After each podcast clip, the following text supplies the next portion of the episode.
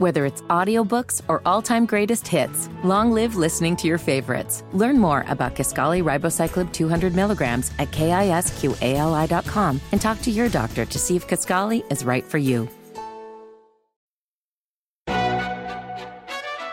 McDonald's is not new to chicken, so maybe stop questioning their chicken cred and get your hands on the McCrispy.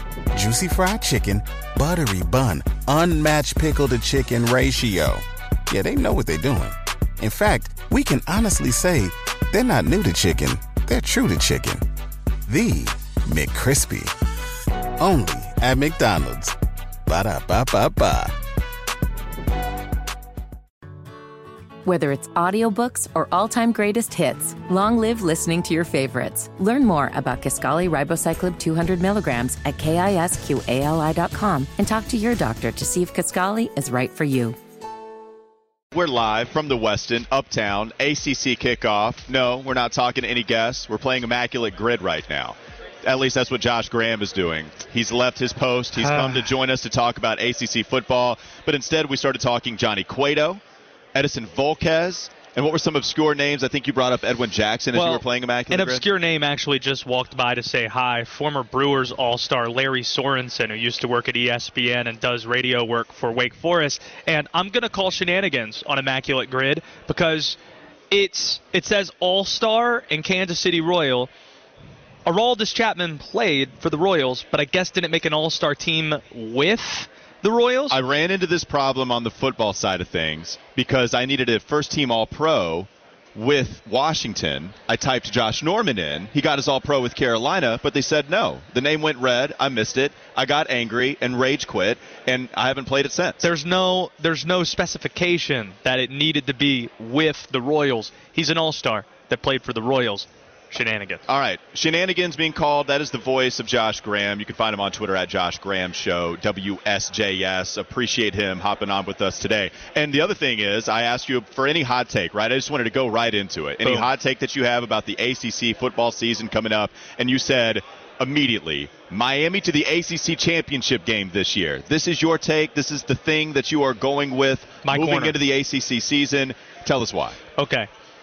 Whenever there's recruiting hype, whenever there's a lot of hype surrounding teams that had been largely dormant for their expectations, you should always remember that in college football, productivity comes a year after the hype. We saw this. North Carolina was number 10 in the country 2 years ago, and they didn't live up to that hype.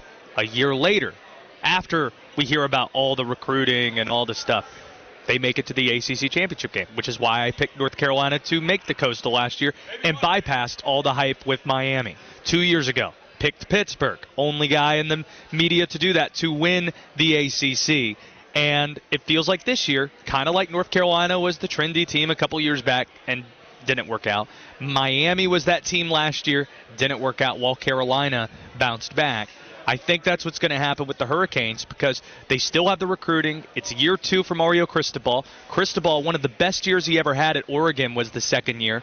Tyler Van Dyke, we've seen him do it before. And now that he has the Houston OC that's coming in to spread things out a little more, we know what Dana Holgersson's teams are capable of doing. I think Miami's a team that's been slept on, and they have the talent with 4 and 5 stars all over the place that I think because people got burned by them a year ago, they're not being picked, and they should get more hype, not the other team. So wait, are you the one now driving the U is back bandwagon? For this year, the U is back.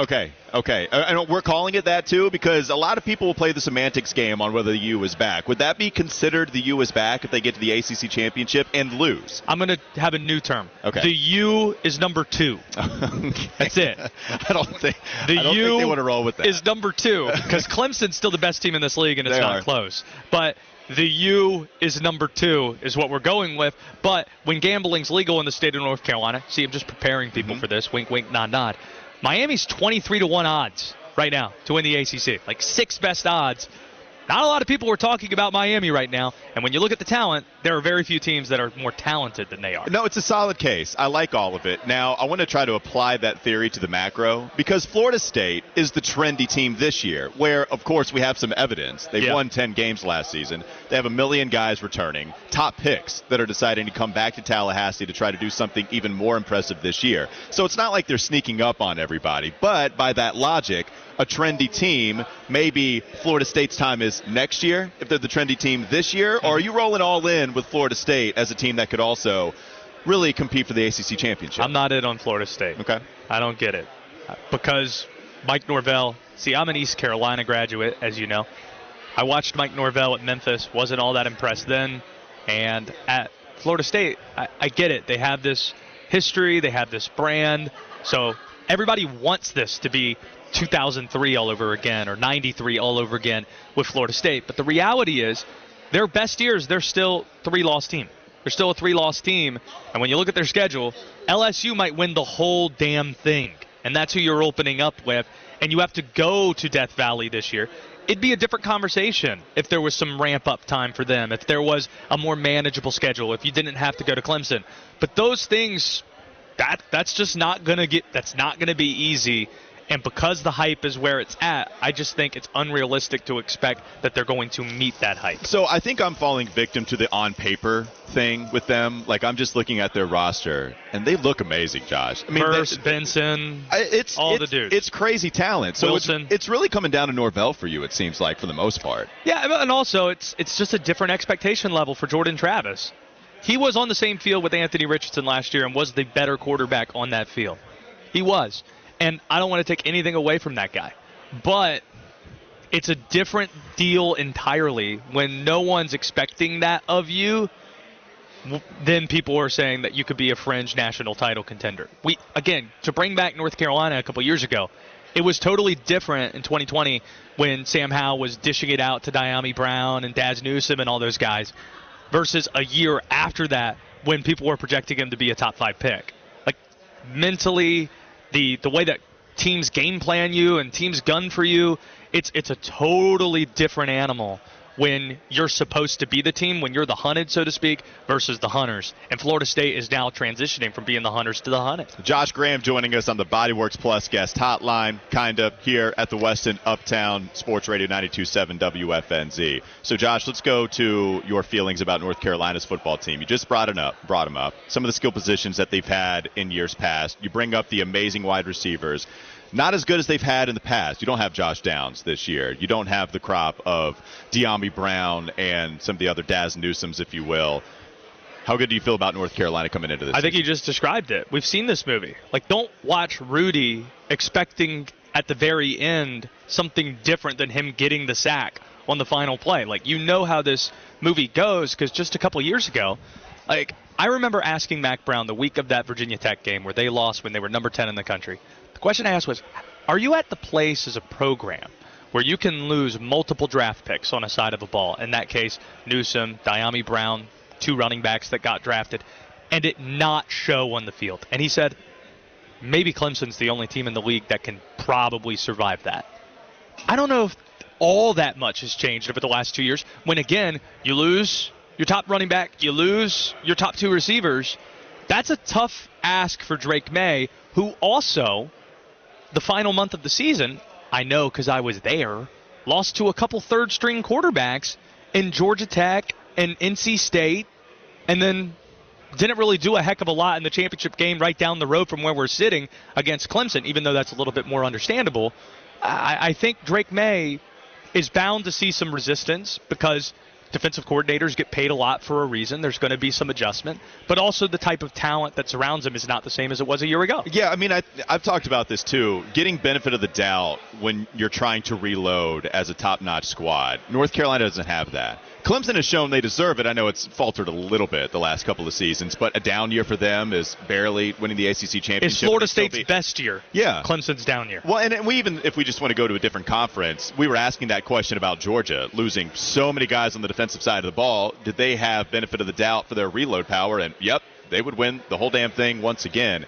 It's going to be tough for North Carolina to do that. And speaking of defense, it's always going to come down to that side. Like, even if you lose skill players, Drake May, to me, is good enough, despite the faltering in the last month of the season, to help him out. But defensively, they haven't figured anything out in the last, ever since Mac Brown came over, and he's been recruiting top talent, but it hadn't shown up on the defensive side on Saturdays. That's ultimately what it comes down to. It does, and you have a lot of those five-star, four-star types that Carolina's got is on the defensive side. So I'm hoping eventually that will reveal itself with Gene Chizik going into his second year as a defensive coordinator. But let's also not forget another loss on offense is Phil Longo. I know there's this argument that, North Carolina needed to be tougher and they needed a coach that can instill toughness and these types of things. But Phil Longo's offenses were pretty darn prolific with Sam Howell and with Drake May. And we don't know. Nobody knows yet what it's going to look like or how much different it's going to look with Chip Lindsey now calling plays. I want to go, too, because you don't have much turnover this year at the head coaching spot. You have Brom coming in, and you have some interim guys that are taking over. Mm-hmm. But as far as straight-up new, fresh faces at the head coaching spot in the ACC, not nearly as much as you had last year when you had four guys coming in. So you have four two-year coaches within the ACC. The offensive coordinator spots, though, those have been big-time deals this year. So you have Robert Anae with NC State, pairing up with Brennan Armstrong. Now you go get Garrett Riley, if you're Clemson, to try to revamp that offense with a new quarterback in Cade Klubnik after DJU started most of the season last year. What offensive coordinator-QB marriage are you most excited to see? Garrett Riley. Why is that? That's the answer. Because we saw what he did at TCU last year, and there's going to be such great fascination whether or not he could do that with Cade Klubnik, who's another one of those five-star kids that everybody wanted. And you come from a factory that produced the likes of Drew Brees and produced, star players, Nick Foles, and terrific pros all across the place. That's a guy who's ready for the big time. And I actually really like their skill position players. It's the best it's been, which isn't saying a lot, since T. Higgins and Justin Ross and Travis Etienne was running around. I really like Antonio Williams. I really like Bo Collins. And, of course, you have Will Shipley back at running back. I think Clemson's offense is going to be fine. Garrett Riley and Cade Klubnik are worth betting on. And on defense, you lose a lot, but every year they've more than earned the benefit of the doubt when you still got dudes at every level. Like Xavier Thomas is back for his 8th or 9th Van Wilder-like season. You got linebackers who are going to be first-round draft picks, it feels like, every year. And then in the secondary, you got Mukoba and, again, guys who feel like they've been there forever. I just think Clemson is the sure pick, and they've earned the benefit of the doubt more so. Yeah, I agree with that. I think they are worth betting on. I just think the wild card here is... Because, by the way, it's plus money. It's the first time in 8 years it's plus money. You don't have to bet more than you get in order to bet Clemson because of the Florida State hype. It is the smart bet. One that I would not be getting anywhere close to with my money is the NC State marriage between Robert Anae and Brennan Armstrong. So Brennan Armstrong, different style offense at Virginia last year. Tony Elliott comes in after Brennan just went nuclear in the ACC the year prior. Just went bonkers. No one expected that type of production. And then it was a 180-degree turn in the very wrong direction. But now you get the offensive coordinator that was allowing you to have some of these Star Wars numbers, and you're at a different place, but it's hard to erase the memory of what you just saw from Brennan last year. Where are you with that marriage? And Dave Doran, who is a good college football coach, being the guy that is overseeing all of it. I'm going to be, admittedly, bad at radio for a second. You guys are really good at radio, which is why I'm so glad to sit here. But I'm going to be bad at radio and say something that you're not allowed to say. Don't worry, I'm not going to say any of those words that the FCC would have issue with. Hey, get the dump button ready, Josh. I don't know. Okay. You're not allowed to not know. You got to have a take and defend it to the death. I get it. I have no idea. And that's why I'm so fascinated, more than any quarterback in the state of North Carolina this year, who are all fascinating. Riley Leonard with the numbers going into year two. Drake May for obvious reasons. Mitch Griffiths. Think about this. Dave Clawson, every time he's had to bring in a new quarterback since he's been there, they started as true freshmen. John Wolford, Jammie Newman for the 1 year. Sam Hartman in 2018. Mitch Griffiths has been there now for 3 years, and he's starting at Wake. So they're going to be fine offensively. I have no idea what's going to happen with Brennan Armstrong and NC State. That is perhaps the most fascinating storyline in the state of North Carolina this year. What's going to happen there now that Brennan Armstrong is paired again with Robert Anae? It's not even close to me. Like, that's the biggest wild card among everything, because NC State, good football program. Like, you expect good things from them pretty much every single season.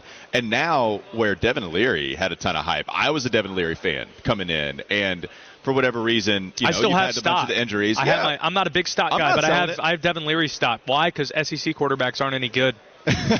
Who's the best quarterback in the SEC? Joe Milton. How'd that go at Michigan? Oh, I can't wait, but 70-yard bombs turned me on so much. Oh, he could throw an orange 100 yards. I'm so ready for it. Oh, yes, I do, but I do think it's cool. You say it in a sarcastic way. I'm here to tell you I do legitimately think it's cool. Orange. There's a bowl of oranges right over there. I want to see if you can throw an orange all the way across this room. If so, Heupel, I'm ready. You know, I hope this video goes viral. Heupel, if I throw this orange 100 yards like Josh is challenging me to, I want a spot. That's all it takes for SEC hype machine. Like, hey, Jammie Newman goes from Wake to Georgia. Well, now he reminds us of Cam Newton and Tim Tebow. And, oh, why? Because you're in the Southeastern Conference. And here you are, Joe Milton, throw an orange 100 yards. And now we're going to say you're a Heisman candidate. Hypnotize me. It's working. I'm weak. I'm weak-minded. These are the drones that I'm looking for. Last one I did want to get to. I did want to get to the college basketball conversation, because some exciting news coming in this week. Home and home between Kansas and North Carolina. Is Josh Marlowe making you ask me this? When that news came through, Fitty, real time, Flounder can attest to it, called Flounder to say, hey, this can be its own topic on a podcast, like 40-minute long podcast. This can be its own topic. He stopped working on our show, started working on Heel Tough Blog and Four Corners podcast content, writing up, pulled his computer out, started writing an article right in front of me while we were 40 minutes away. So, yes, I do find a lot of value in it, clearly, as you do as well. I've heard your takes on it, but we're all very excited, man. Two powerhouses meeting together on each other's campuses. It's going to be a lot of fun. Aside from the Final Four, where you literally transition from arenas to playing in football stadiums, Kansas playing North Carolina in basketball on campus is as big as the sport can feel. If you've been to Allen Fieldhouse, as I have, you get that sensation. The rules of basketball right there that Dr. James Naismith penned 150 years ago, and a statue of him, and it's nestled right at the center of campus. You just feel college basketball at its roots, how big it can feel. And then at the Dean Dome, when you're walking down Skipper Bowles Drive and you see that massive dome at the top of the hill, and you see how high those ceilings are, and 18,000, 19,000 seats. The fact that Kansas has not played at North Carolina ever, considering the history of these programs, Wilt Chamberlain going up against Lenny Rosenbluth in 1957, and 2 years ago when Hubert's yelling at Tracy Wolfson, "Live action, Tracy!" before blowing that lead. I mean, the history there. Dean Smith went to Kansas. Roy Williams went to North Carolina. Larry Brown went to North Carolina. And the fact that Kansas has never been to Chapel Hill and North Carolina hasn't been to Kansas since 1960, the year before Dean Smith became the head coach. You're right. Incredible's not even, it's too loose of a word. It's too loosely used. It doesn't capture it, how big this is for college basketball. Fitty is ready to run through a brick wall at the Planet Kia Studios. Josh just caused damage back at the crib. We apologize, Jeff, for you having to fork over a bill that is going to have to take care of some of that damage. Sorry, Jeff. He's shaking right now. Like, Fitty is shaking because, look, even if you said you were bad at radio, what a vivid picture you just painted all right there. He needs a cigarette. He's post-coital. I think all of us do. He's ready to throw an orange over 100 yards. That's Josh Fitty Marlowe back at the Planet Kia Studios freaking out. And that is because we just heard the voice of one Josh Graham, a part of WSJS. Follow him on Twitter. Great follow, at Josh Graham Show. Appreciate the time, man. That was a lot of fun. No doubt. Thanks, guys. But as I promised, Jeremy Michaels, ACC Network Programming Executive, now joining us on the Body Works Plus guest hotline. Jeremy, how's ACC Media Days going for you? It's fantastic. It's always a circus. Now it's a 3-day circus instead of a 2-day circus. But we love it. We love kicking off the football season this way, having our entire network here, all of our talent, all of our production teams, just creating the environment that you see behind you and you all being here. It's fantastic environment. I love it. Are you a fan of the 3-day event, or were you more of a fan of the 2-day event? I'm a fan of more content all the time. Same. Yes. I think that all of us would agree that we can't talk enough football. And so spreading it out over 3 days, it probably makes people a lot more tired. But myself included, I'm running on fumes right now. I got another day and a half to go, but I love every part of this. I think that the college football season is the most brilliantly constructed product there is, because it always leaves you wanting more, and it's why we spend so much time talking about it in the off season. And I'm ready to kick off the games, but I love that we're here. We have the players, we have the coaches. We hear from the conference. It's just a great environment to really start the hype train. All right, last question about ACC kickoff itself. Are you going to be a two-time reception/dinner guy, or are you just going to one? Because it's been very interesting to see how people are game planning for that. So I was able to skip last night, which is great. We had a corporate partner summit here. There you go. So we're turning this into not just a media circus, but a partner circus as well. And we had all of our corporate partners in yesterday, running through what we're doing for the upcoming season, and then we had a dinner with them last night. So I got to kind of pull back on the reception part of it, but I will be there tonight. That is the voice of Jeremy Michaels on the BodyWorks Plus guest hotline, ACC Network Programming Executive, unveiling exciting new programming for the ACC Network. Jeremy, what was some of the main objective? What were the main objectives that you were looking for when rolling out this new layout?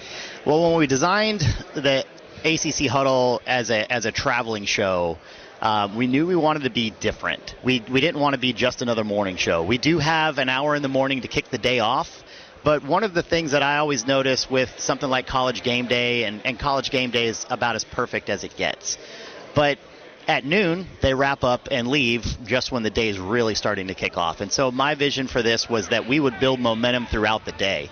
So we're going to follow around our ACC primetime football game and just build excitement and build momentum throughout the day. It elevates how that game feels. It's how it looks on TV. I remember the first time we did this 2 years ago at NC State. I was in the press box at halftime and looking around at all the other games that were on at the time, and our game just really stuck out because our talent was in the stadium. They had that atmosphere in the background, and that's what we wanted to capture every single week.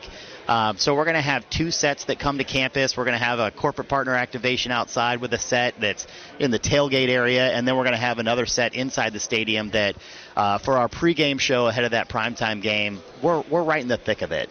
We get the intros of the teams. We're capturing all the pageantry that all of the schools in this league have, and they're all unique, and we want to put them on display. Well, that's what I wanted to ask you about. So two of the ACC Network signature programs, ACC Huddle, ACC PM, they will travel to college football game sites every week of the regular season. How important was it for you to catch that pageantry by traveling to some of these game sites? I thought it was critical for us. The ACC has such great brands and unique environments. It spans from Boston all the way to Miami with, a lot of teams in the Mid-Atlantic. And, I just think that there's such a unique quality about the diversity of fan bases, and we wanted to show all of it.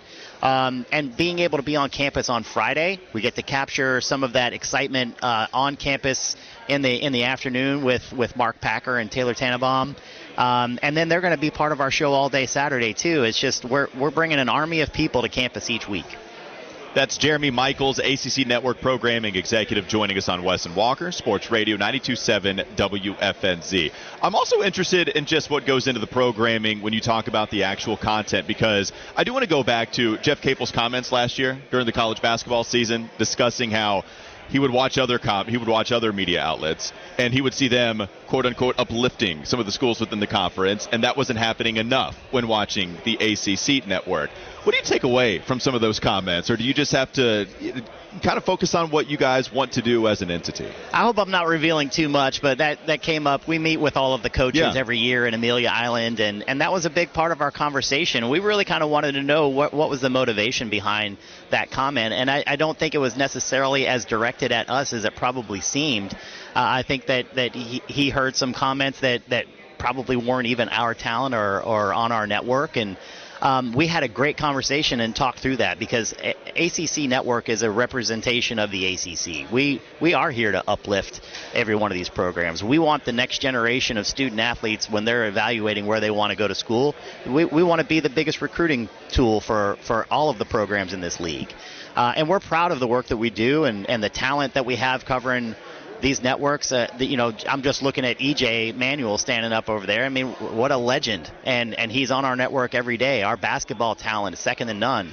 our Nothing But Net crew with three national champions and most outstanding Final Four players on the men's side, and we have, you know, Hall of Famer and Muffet McGraw on the women's side. I'm proud of the talent that we have. It's extraordinary, and I think in that particular instance, we had a great conversation with the coach, and I think that we have a good understanding of what that was about. I have to imagine that's hard, trying to make decisions based off of being objective, uplifting the conferences, and then here you have a coach like Coach Capel saying, you know, it's not happening with the Big Ten Network or anything like that, but understandable that you would have a meeting trying to figure all that stuff out.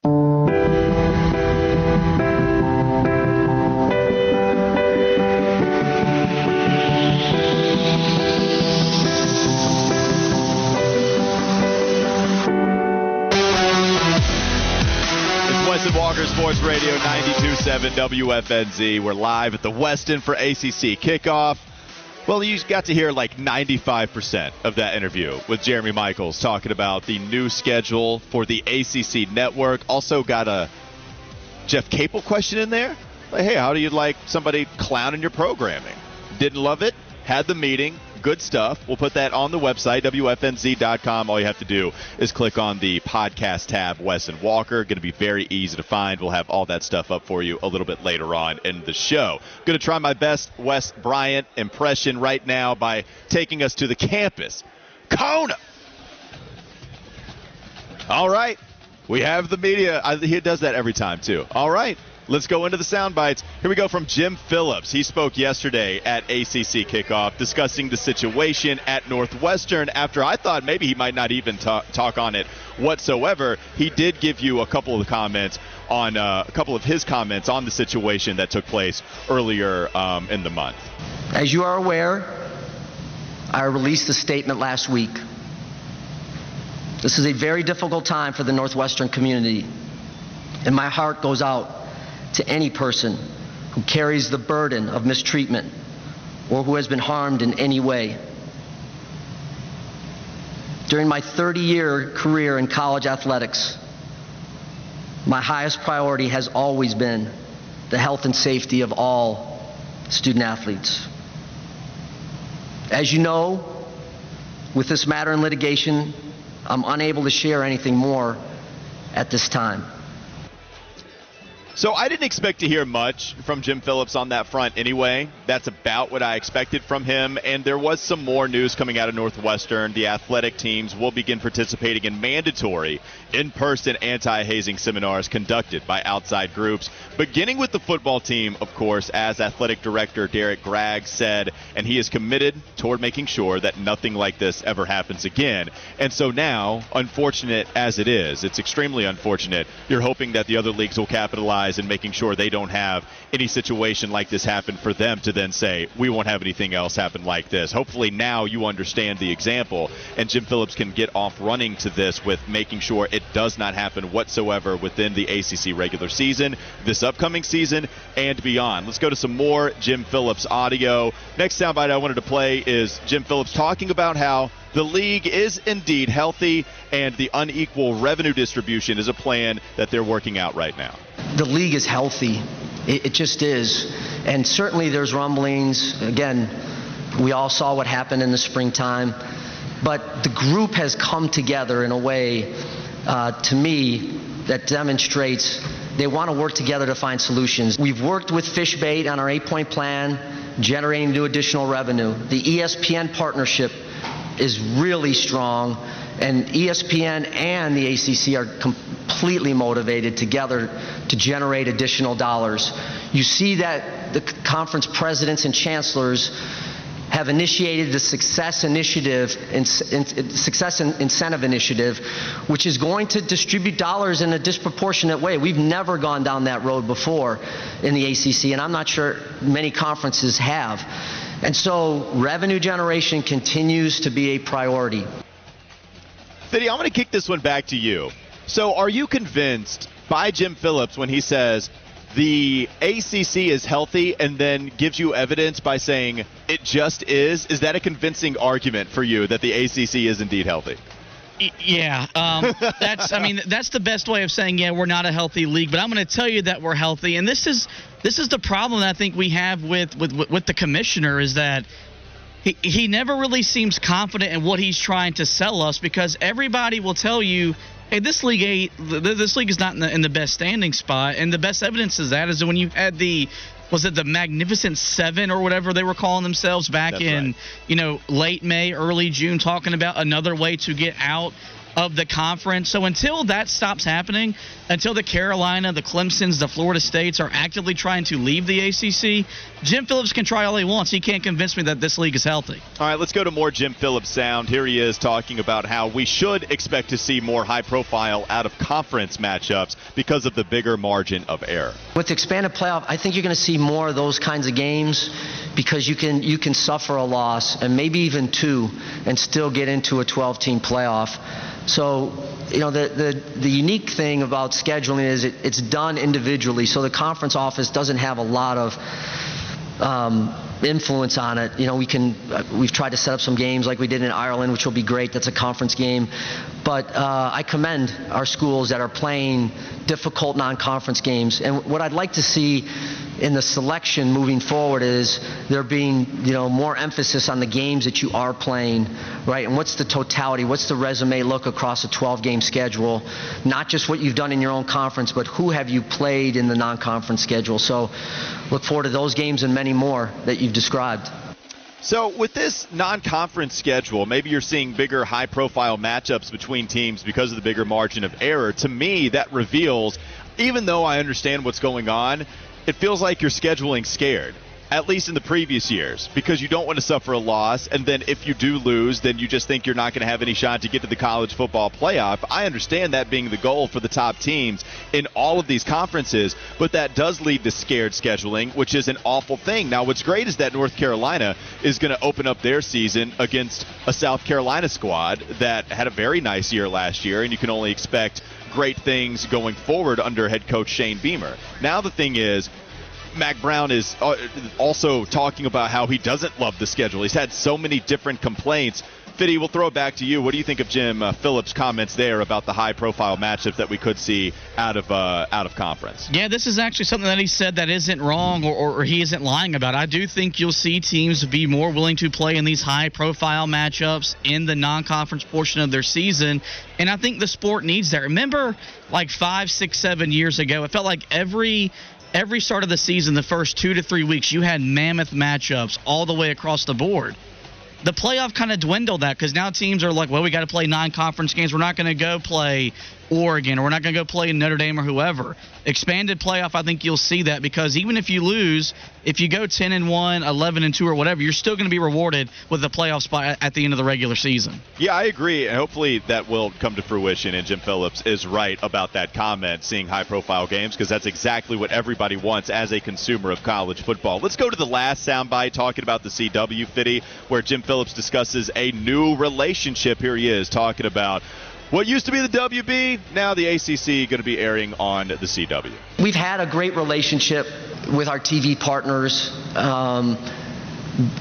Raycom has been a wonderful partner of the ACC forever, and they were incredibly helpful along with ESPN in getting the CW. And I think all of you understand distribution and eyeballs and being able to be visible in all of the regions that our schools are, but across the country. And that was one of the things when I came, 2.5 years ago, the frustrations that we had about, I can't find my team, I can't find some of the games. And so Raycom will produce the games, and they'll be distributed on the CW, and CW is getting into sports, etc. I know they have Live Golf, and that's getting a lot of attention for different reasons, but we are really excited about that.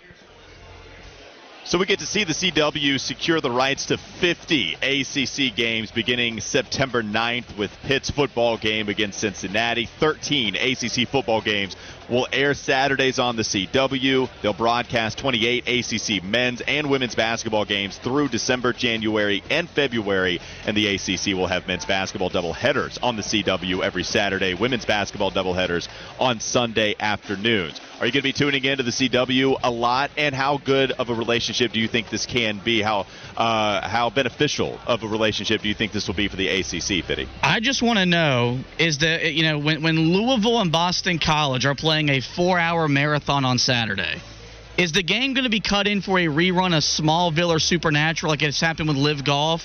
Because if not, then I'm going to be pretty happy.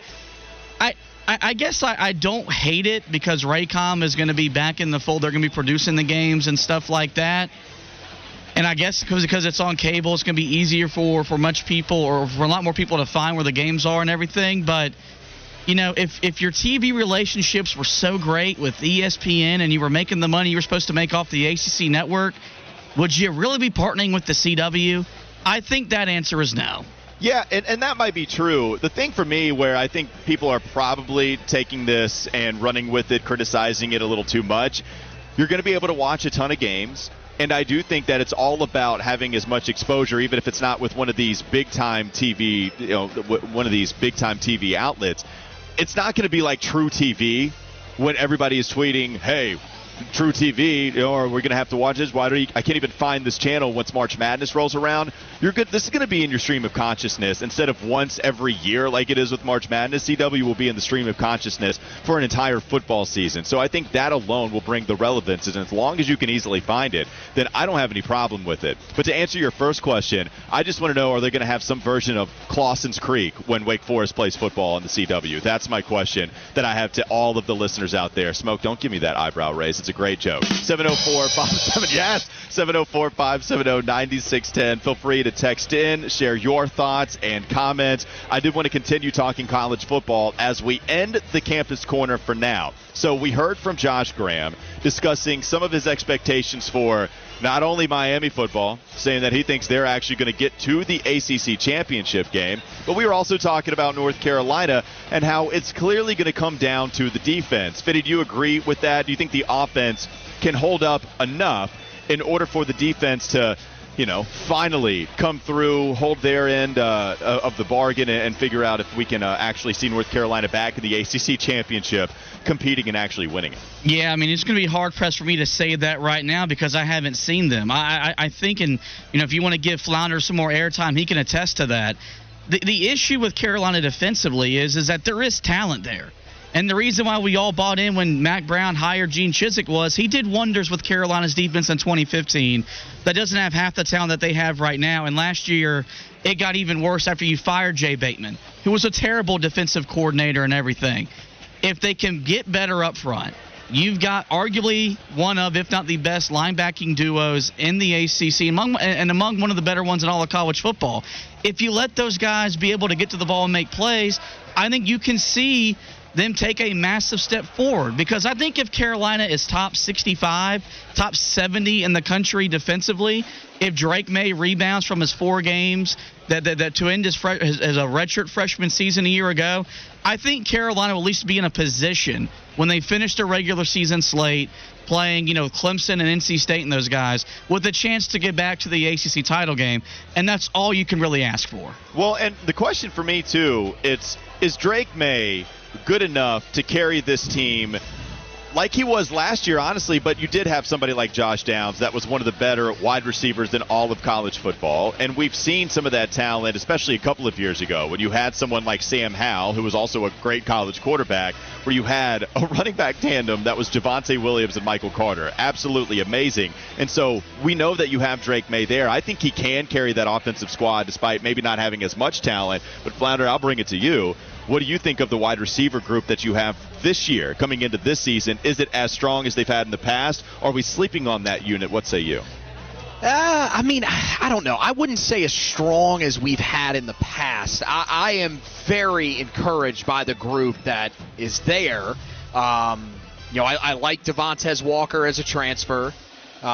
He did some really good things. People say, well, he's coming from Kansas State, so how good can he really be? Well, he shined against both Washington and more so against Georgia. So this dude is definitely a perfect fit for what Carolina needs. Nate McCullum did it you know, at Georgia Tech. He's done it in the ACC before. He's a guy that last year had 655 receiving yards and 6 touchdowns. The 655 most since, this will be a great poll for you, DeAndre Smelter back in 2014. Love it. And he's 60 catches a year ago. That is the most by a Georgia Tech receiver since Calvin Johnson was on campus. All right. So it shows you that he's a guy that sort of made them change what they did offensively. Now he's coming into a system that fits him better offensively. And you've got the guys that are holdovers from last year, like Kobe Paisor, who I love, Gavin Blackwell, who's taken a step. The running game, I think, is going to be stronger this year because there's going to be, to me, there's going to be a knowledge of what you've got. You know, last year when they went to Elijah Green, we didn't really know what Elijah Green was. Omarion Hampton started the first game of the year. He was a true freshman. So now you're going to have both of those guys leading your unit. Now they got to figure out what the rotation is going to be there.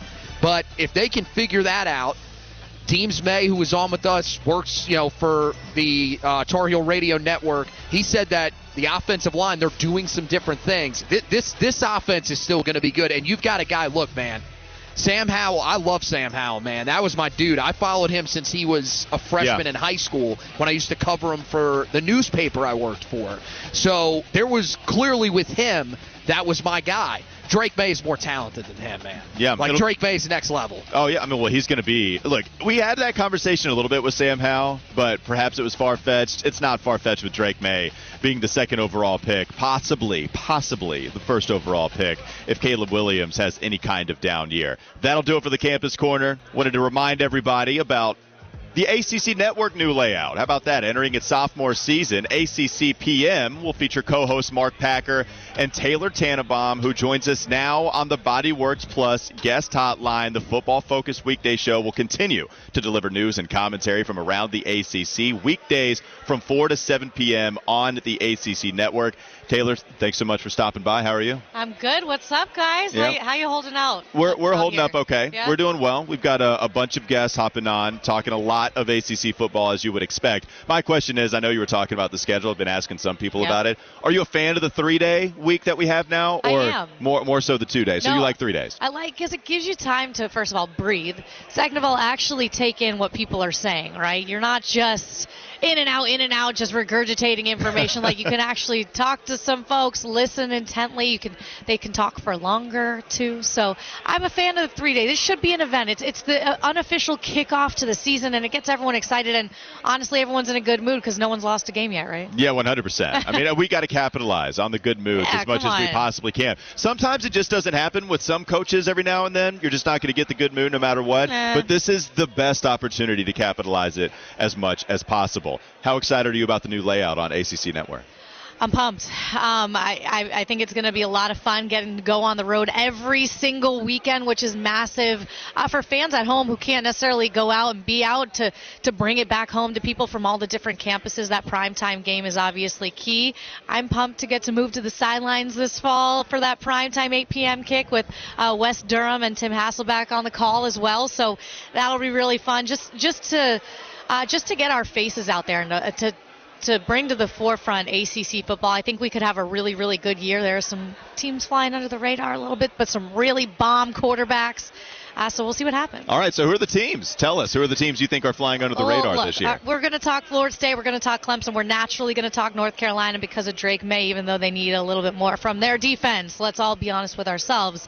But I think the teams like Pitt, who, to be honest with you, should be in the conversation year in and year out. They did just win an ACC championship a couple of weeks ago, but unfortunately they get left out once or twice.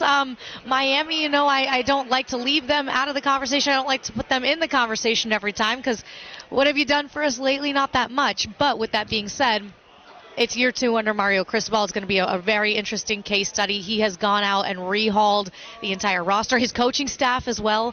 So I think there are big things coming for Miami. Georgia Tech's even exciting in a funny way because Brent Key, he was here yesterday with the Jackets. You can just sense the passion coming from him. And they snuck up on some teams last year, right? And went 4-4 in that back half when he was the interim head coach. Man, what can he do when playing somebody? They have one of the tougher schedules, and they start off against Louisville, who has a new head coach in Jeff Brom. They can be a factor, especially without being in an Atlantic now, right? There's no divisions. So it can be anybody's ballgame, I really believe. Yeah, so if these teams are not as appreciated as they should be, we all know the narrative about the ACC, that it is a far cry from when you would go up those escalators and then you would see the statue, the championship that Clemson won, and the Heisman Trophy that Lamar Jackson won. Since then, you've been trying to get back to something within that same neighborhood. Do you think the national narrative about the ACC will change when this season is all said and done? It has to. The only way it'll change is if they start winning non-conference games. The ACC, right? So I'll give you a statistic. Last year, the ACC played more non-conference Power 5 games than any other conference. They played 28, but their record was 10-18. Yeah. That's not going to cut it, right? So, yeah, it's great to schedule them, and I commend all of these. You know, you think of Pitt's schedule, Pat Narduzzi, it's crazy. They have Cincy. They have West Virginia. They have no slouches. You think, you know, even Virginia has Tennessee right off the bat. You know, there's some tough games, North Carolina, South Carolina early. There's some big games on the schedule, Florida State, LSU. If you don't win those, then people are going to say, well, they can't win those games. And, I mean, the proof is in the pudding. So, yes, the narrative can change this season. But they have to win those games. All right, so I'm looking for the most disrespected figure in the ACC. Yeah, last question, because you've been going with Pat Narduzzi, the Nard Dog, as we like to call him. Yeah. Is Pat Narduzzi the most disrespected figure to you in the conference? No, not necessarily. I think the one that slept on the most and just, like, really is Wake Forest, man. Oh, my co-host would be thrilled. He is a Wake Forest alum. Hey, come on now. He played on the offensive line. Wake Forest, he loves that answer. They go to bowl games. They have 8-9 win seasons, and still people are like, oh, it was a fluke. No, it's been consistent under Dave Clawson. And he recruits and develops players better than anybody else. You don't see 4- and 5 stars running around there at Wake Forest, but what he does is get players that will work for their team, and he makes them better. He puts the staff around them to make them better. So I would say maybe the most disrespected unit would be Wake Forest. All right, you heard it here from Taylor Tannenbaum. The only take that matters, according to my co-host, Wes Bryant. Find her on Twitter, at Taylor Tannenbaum, and you can also find her on the ACC Network, doing a bunch of stuff. Renaissance person, that is Taylor Tannenbaum. We appreciate it, Taylor. Have a great rest of your day. You too. Thanks so much. That was a lot of fun. It's Weston Walker, Sports Radio 92.7 WFNZ. We are at the ACC kickoff live from the Weston Uptown. This is how we get our interview started on Weston Walker. We're getting our day started with a projected top 5 pick. Florida State defensive end Jared Verse now joins us on the Body Works Plus guest hotline. Jared, how's your first ACC media day going? I ain't gonna lie, it's a lot more than I expected, and I love every bit of it. Yeah, it's always a lot of fun. We always get hyped up for it. We appreciate you joining us here on Sports Radio 92.7 WFNZ. I did want to ask you about how different this offseason feels. I guess you were going into last year with the expectations maybe not being as high when you guys were getting slept on, and then, boom, you double your win total. You go from 5 wins to 10 wins. How different does this offseason feel compared to the offseason that you went with the Seminoles last year? I think everybody knows what we're capable of now. Like, last year was kind of like, we got a lot of pieces. Let's be better than we were last year. Everybody came into it ready to attack, ready to work, ready to do everything they could. But this year it's like I've heard the word so many times today, expectations. Yeah. Everybody's talking about how big the expectations are for us, and people want to live up to that so bad. So everybody's going out there and pushing themselves even more, not even just for the fan base or for Florida State, but for the brotherhood that we have as a team. Yeah, you clearly have a brotherhood. I wanted to get to that in just a moment. I did want to talk about the expectations that you guys have within yourselves. I mean, look, some people will reveal the goals, playoff or bust, just do as best as you can. I mean, clearly the goal has to be going all the way with this talent that you have, right? I will say it like this. Our goal is just to give our best. Yes, we won the national championship. We won the ACC championship. Sure. We want to be the top of the top. But us, we know we will get all of that if we give everything we can. And that's what we have to do. Well, and Jared, you were supposed to be a top 5 pick or a top pick this year, too. And you decided to come back. And there's a lot of talent coming back this year, and that's why so many people are high on the Seminoles to win the championship, maybe here within the ACC, possibly go to the college football playoff. What was that like with you talking with so many other guys on the team, deciding, you know, we can have a special year if we all come back? And I know some of it was out of guys' control, but, you know, for someone like you who could have been a top pick, here you are coming back to Florida State. Man, it seems like all of you shared the common goal and trying to go beyond what you even achieved last year. Yeah, last year it was definitely, I would say, a successful season. We doubled our win total like you spoke about before. We made it to a bowl game. We ended up winning the Cheez-It Bowl against a good Oklahoma team. An Oklahoma team that's a lot better than their record. I will give them credit every day of the week. That team was a lot better than what they had on their record. But, you know, we were pretty good and everything like that. But This year, it's like we got all these people coming back. Jordan Travis came back. Kalen DeLoach came back. Fabian Lovett. We got all these guys coming back. I'm talking with them. They're like, bro, shoot. Come back. I'm like, this was not collective. I mean, it was somewhat collective, right? When you guys were talking about, I think I am going to come back to Tallahassee and stuff like that. Yeah, it was always like a one-on-one conversation with each of us with each other. And I was talking with J-Dub the one day. He was like, bro, come back. Like, he sat down with me, like, give me a full layout. And I was like, all right, man, I'm gonna think about it. It was at the Cheez-It Bowl. I decided before we played the bowl game, and I didn't tell anybody. I told Trey Benson. He said, "No, you're not, bro." He didn't believe me. He didn't believe me until I posted it like that day. It sounds like it came down to the wire for you. Oh yeah, it was definitely close. I was like, "Should I leave?" You know, because I got injured last year. I didn't want that to be a factor this year. But then I was like, "No, they took care of me when I did get hurt." I was like, "I definitely got to run it back with my guys." All right, so one Seminole that went pro was Jammie Robinson. He's a new Panthers safety. Carolina Panthers fans around the area are thrilled to get him in the 5th round. And we did the Blueprint series here. I don't know if you saw his clip, but when GM Scott Fitterer picked Jammie Robinson, got on the phone, the only dude that wasn't happy because so many teams picked over him. And he said, look, I'm telling you, there's not a million dudes better than me like we're selected. What are the Panthers getting in somebody that you consider a close friend on your team that now is in the NFL and Jammie Robinson? Jammie is the first player I've ever played with where if somebody got by me, I knew who was going to handle it. I was like, I turned around, I'm like, all right, if anything happens, this guy's going down by Jammie's hands. Jammie is a downhill safety. He will crack anything on the run game. In the pass game, he will cover anybody and handle business. I wish Jammie came back. I wish. He baited me, too. He kept telling me he was leaving. I was like, okay. I was like, all right. Then the day before, he announced it. He was like, hey, big news tomorrow. I'm like, is he coming back? Mm-hmm. They going to post he leaving. I'm like, man, you ain't nothing. Well, we're excited, though, because the Panthers fans genuinely excited about Jammie, despite you don't get excited as much about 5th-round picks, but a lot of people are excited about Jammie because we feel like he fell around the city too. Oh, Jammie definitely fell around it too. He could definitely have been picked a lot higher. I thought he was going to be, but where he went, I'm like, all right, Jammie now he has a chip on his shoulder. He's going to work even harder. Now, I think you're a big fan of Jammie for sure. I feel like he's a bigger fan of you. I saw that clip that you tweeted out about him saying how much he recruited you, how you had 2-3 sacks in a game that he was referencing, about how when he saw you coming out of Albany and everybody and their brother was giving you a scholarship opportunity, it was him trying to recruit you to come to Florida State as well. How much did he play a part in your committing to Florida State? It was definitely, Florida State was one of my last visits, and you always get a host on a visit, somebody that will take you around, but you don't really get to meet any of the players. Jammie came into the room while I was watching film and sat me down and was talking to me like a regular player, not like he was trying to recruit me or anything like that. He was like, we can do great things here because I've seen you, but he talked more about me than anybody else, and I was like, all right, I like this guy. Then I got here and I'm like, okay, this guy's really, I like this guy. Jared Verse, a defensive end for Florida State, joining us live at the Westin Uptown for ACC kickoff. Speaking of another Carolina Panther that went to Florida State, Brian Burns, we're still waiting for him to get the bag.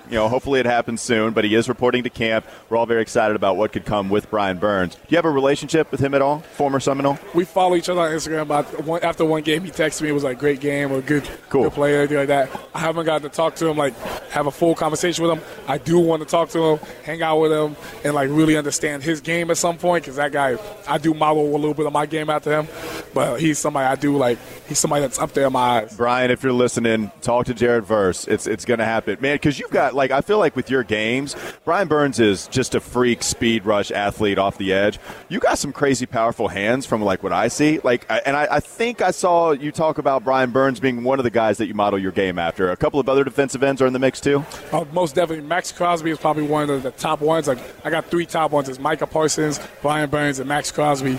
And Maxx Crosby has been my guy for about 5 years now. I've been watching his film. I'm breaking it down, slowing it down, reversing. I'm like, this guy's insane. All right, final question before we get you out of here. I know you're a busy man. We appreciate it. I have to ask this question for my Charlotte 49er fans and, myself.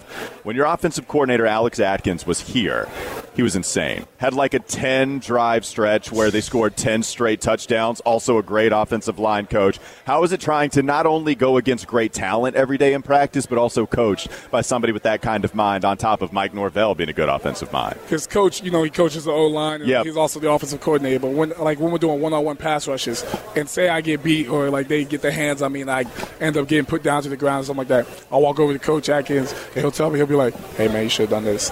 He'll tell me a little something. Yeah. The O-line, they do the same thing. If an O-lineman pancakes you, they'll tell me, hey, man, you did this. Your foot placing was off. You don't usually do that. What's happened? They know that's the way I play. If like what I got to do to become a better player. So it's definitely, you just grow every day around these type of people. Very cool. Big expectations for Florida State and Jared Verse. Excited to watch and play. I'm sure everybody listening is. Jared Verse, defensive end for Florida State, joining us at the Westin for ACC kickoff.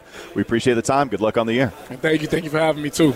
All right, so let's go to the Body Works Plus guest hotline now and welcome Duke quarterback Riley Leonard to Weston Walker. Riley, thanks so much, man. How's your day going? It's going great. Thank you for having me. Yeah, we appreciate it. I got to open up with the comment that is probably going the most viral of anything anybody said so far in ACC. Oh, man, media days.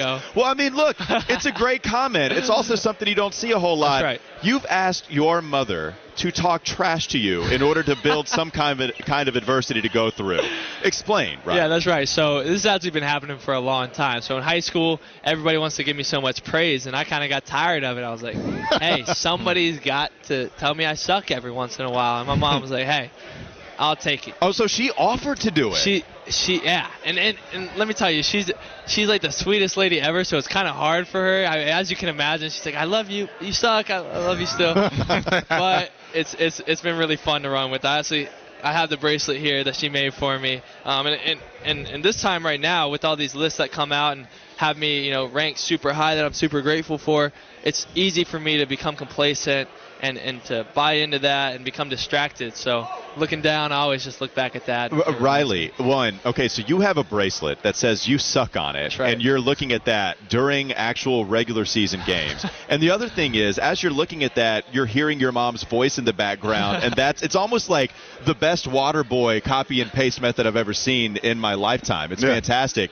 The other thing is, I don't know if anybody expected you to do what you did last year. It felt like you guys were going through some adversity, not having high expectations, having Mike Elko come in as a new coach. No one thought you were going to have as many wins as you did. And so now everybody is singing your praises, singing Mike Elko's praises. And so how different is this offseason compared to the one that you went through last year? Oh, it's night and day. It's really tough, especially for me. Last year at this time, I didn't know if I'd ever play a snap at Duke. I didn't know if I'd ever end up scoring a touchdown. So it's completely different for me in my mindset. It's important for us to stay grounded and remember what our edge is. So two things that remind me of Duke football is, one, our work ethic. We're going to get out there and get after people. We're obviously not the biggest, not the fastest, not these 4- or 5-star recruits, but we will outwork you in the offseason. And number two is FBI, is football intelligence, something Coach Elko talks a lot about.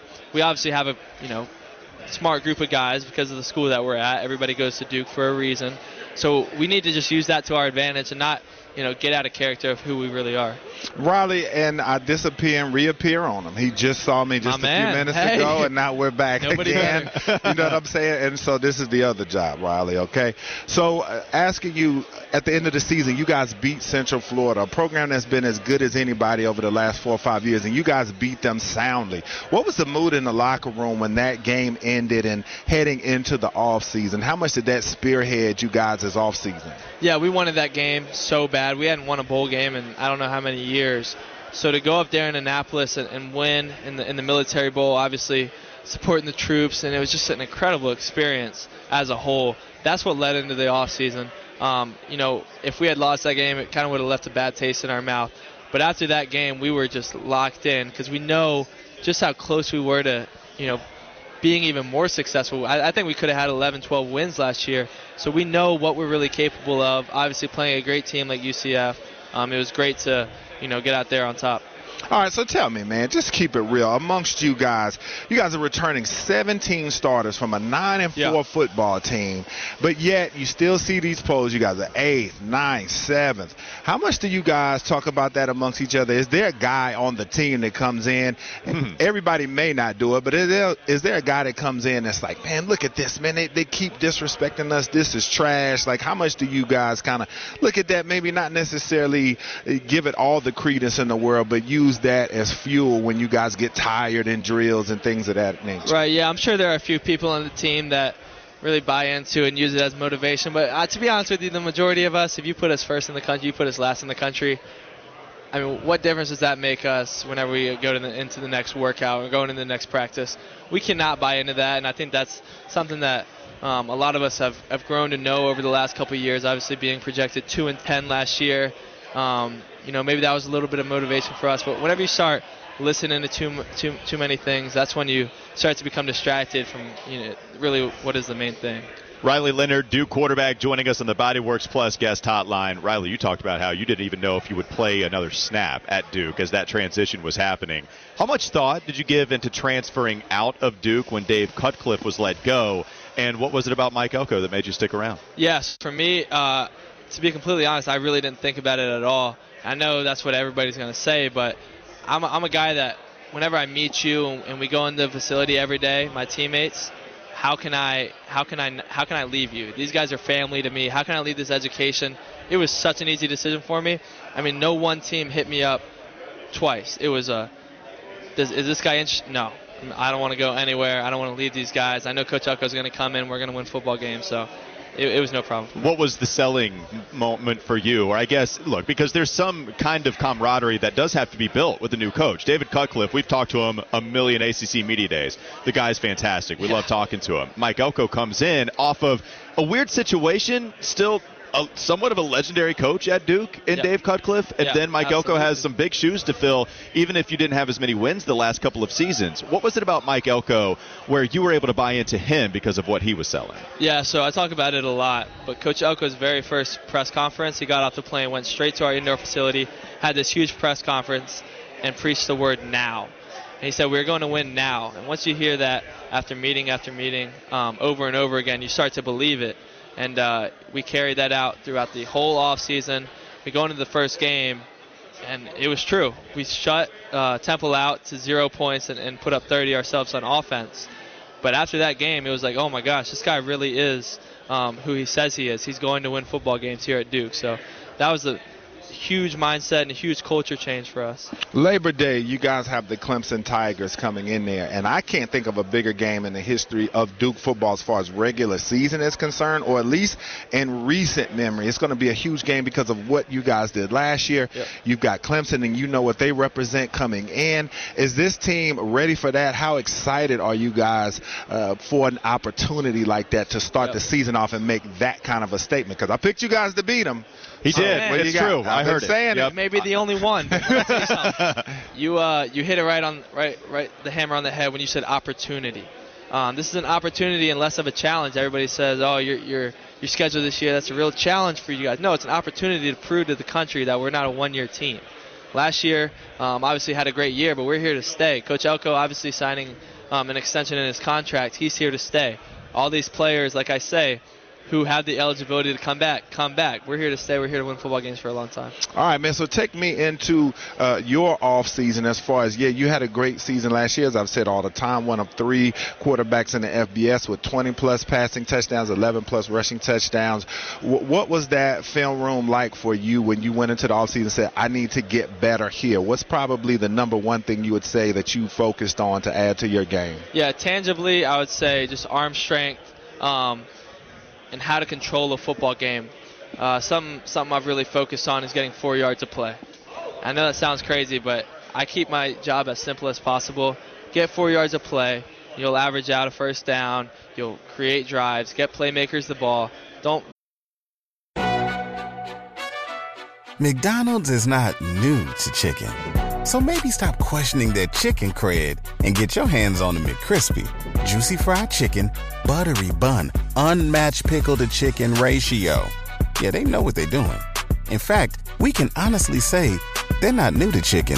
They're true to chicken. The McCrispy. Only at McDonald's. Ba-da-ba-ba-ba. Whether it's audiobooks or all-time greatest hits, long live listening to your favorites. Learn more about Kisqali Ribociclib 200 milligrams at KISQALI.com and talk to your doctor to see if Kisqali is right for you. Don't make it so complex. All right, man. That's Riley Leonard, quarterback for Duke. Sports Radio 92.7 WFNZ. As promised, we have Aiden White joining us on the Body Works Plus guest hotline. If you don't know, you should. NC State cornerback, all-conference cornerback last year, although not preseason all-conference cornerback this year. How much sense does that make to you if you got the award last year and you're not even on the list this season for the preseason votes?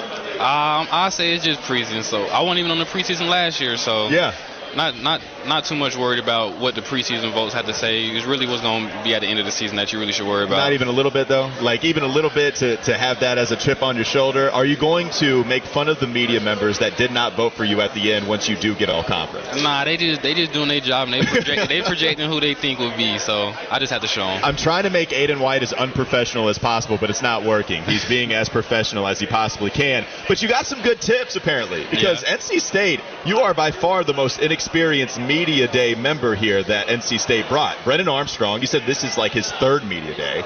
Peyton Wilson came in. This is his second. You said that they gave you some tips. What were some tips they gave you?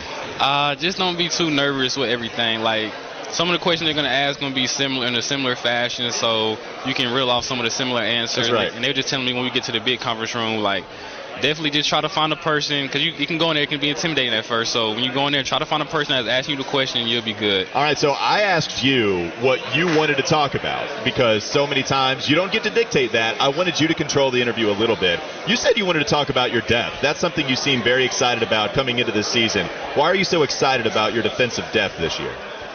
Well, I say with everything with COVID, it gave everybody an extra year, so with the depth that we have, there's players that haven't played that know the scheme really well. So that would be less taxing on me and Shaheen's body, not us having to play every snap throughout every game. So we can have somebody that come in and relieve us so we can go out there. Because with receivers rotating so often, running go ball after go ball after go ball, it can get real taxing for a DB just being out there on that island. And that one play, he can guard all four of those go balls, but that fifth go ball will be the one that get him. So just having that depth that can come in and relieve you would be good. Is there like a snap count consecutively? Not that you're never, ever going to play more than 5 snaps on a go route, but is there one that you feel comfortable, okay, I can give you 100% here, my fatigue might be setting in, so this is when you got to bring someone in. Is there like a snap count that y'all are messing with at all? Not just right. Eye test? Yeah, not right now, I would say. Mostly with me and Shaheen playing most of the snaps last year, you don't really think too much about it. You're just out there balling, but you definitely feel it after the game on your body, so... But like I said, just having some of those guys come in and relieve us would definitely help us later down the road. How much were you feeling fatigued after the 86-yard pick six that you had? I had to take a break after that one. I had to take a break after that one. I imagine so. That is the voice of Aiden White on the Body Works Plus guest hotline, the NC State All-Conference cornerback. Aiden, you made a huge leap last year, reaching All-ACC, as we've mentioned. What are some of the things that you fine-tuned this offseason heading into the upcoming year? I would say I've been working a lot on my man press technique. They're allowing us to do that a lot more within our scheme. So, and just being able to decipher routes a lot better, being better with my eyes. So last year was really my first year being on that stage as a starter. So then I think I can just build off what I did last year to make this year even better. Well, and we are also talking about the ACC in general. I'm excited as hell for this year. Like, it seems like there's a lot of talent within the conference, and there's always talented pieces, but it does seem this year nobody's sneaking up on anybody, except for NC State, because they always seem to. Even if nobody's talking about NC State as much, you guys at least rattle off 8 wins. But people still talk about you guys getting over the hump. What does getting over the hump mean to you? What is that next goal you're looking to reach? I would say ACC championship, national championship. That's the goal that you start every summer workout with. You want to get there. You want to, and anything below that would be disappointment. So we're just working towards that ACC and that national championship. I feel like that's probably getting over the hump as well. An ACC championship would be fantastic for NC State. You have to get through some pretty talented quarterbacks this year, though. I mean, the ACC are going to be covering a lot of the receivers that those quarterbacks are throwing, that the quarterbacks are throwing to, and you had to battle a lot of good QBs last year, and you did a great job. Hardest QB you've had to defend so far, the guy that took the most preparation and was as good as you expected out there on the football field. I'd probably say UNC quarterback. He just...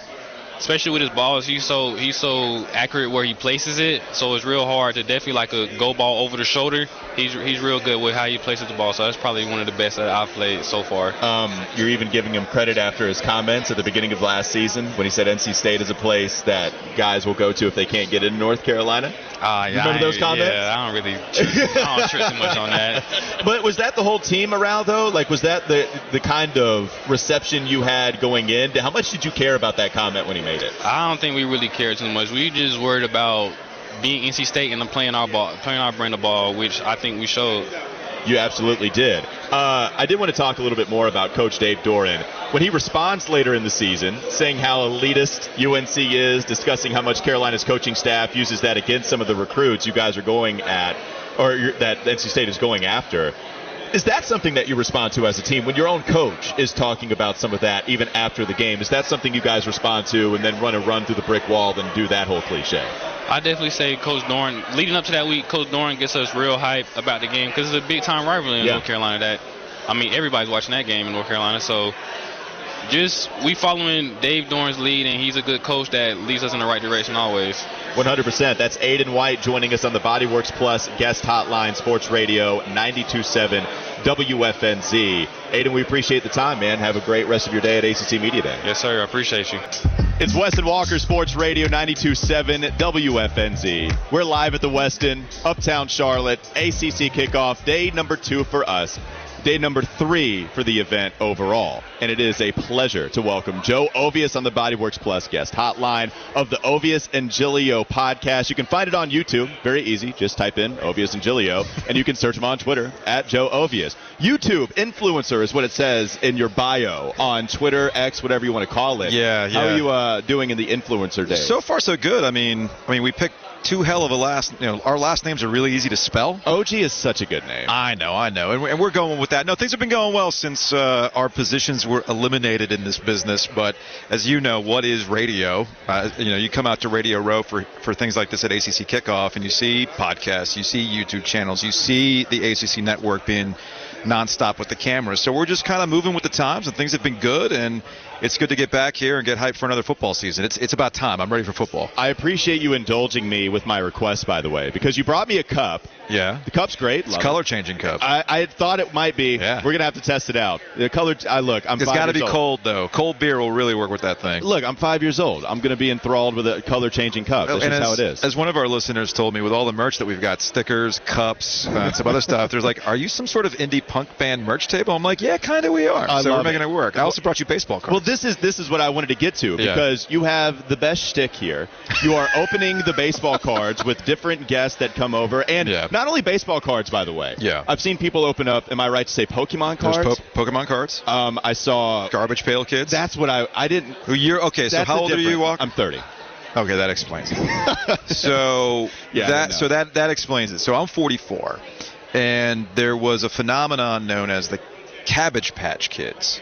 I know the Cabbage Patch Kids. Okay, so they're in response to the Cabbage Patch Kids, they made the Garbage Pail Kids. And there was all these, if you find the originals, they're worth money because they're incredibly problematic, okay?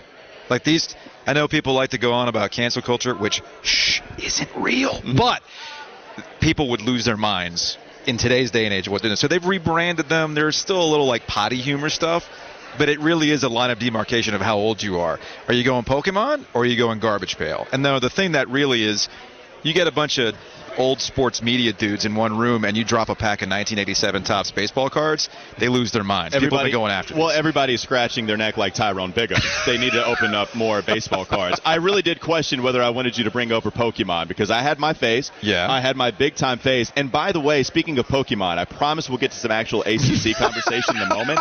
Did you see Nick Curio's back tattoo? No, I didn't. Full of Pokemon now. Really? I mean, straight all across his back. Okay. I saw Blastoise. I saw Gengar. I saw Mewtwo. I'm embarrassing myself by listing all these Pokemon. No, it's okay. But I saw all of them. Live your truth, man. I'm living my truth by telling you it looks cool. I would never do it. If you get one Pokemon on your body, probably not anything that I'm going to roll with. No. But this guy has nothing but the original 150, 151 if you want to count Mew on his back. Now, would you go original thick with two C's Pikachu? Or would you go with the cartoon skinny Pikachu? Oh, I like it's almost like you put it in Microsoft Word and then clicked on the box and then clicked the wideness and you didn't go diagonal box. Yeah. I feel like they did that when they were first coming out with Pokemon cards and you got thick with two C's Pikachu. I like that. Thikachu, if you will. Thikachu? I'm trying to make it work. It's Joe Ovius joining us on the Bodyworks Plus guest hotline. I wanted to talk a little bit about some of your main takeaways so far, what you've had.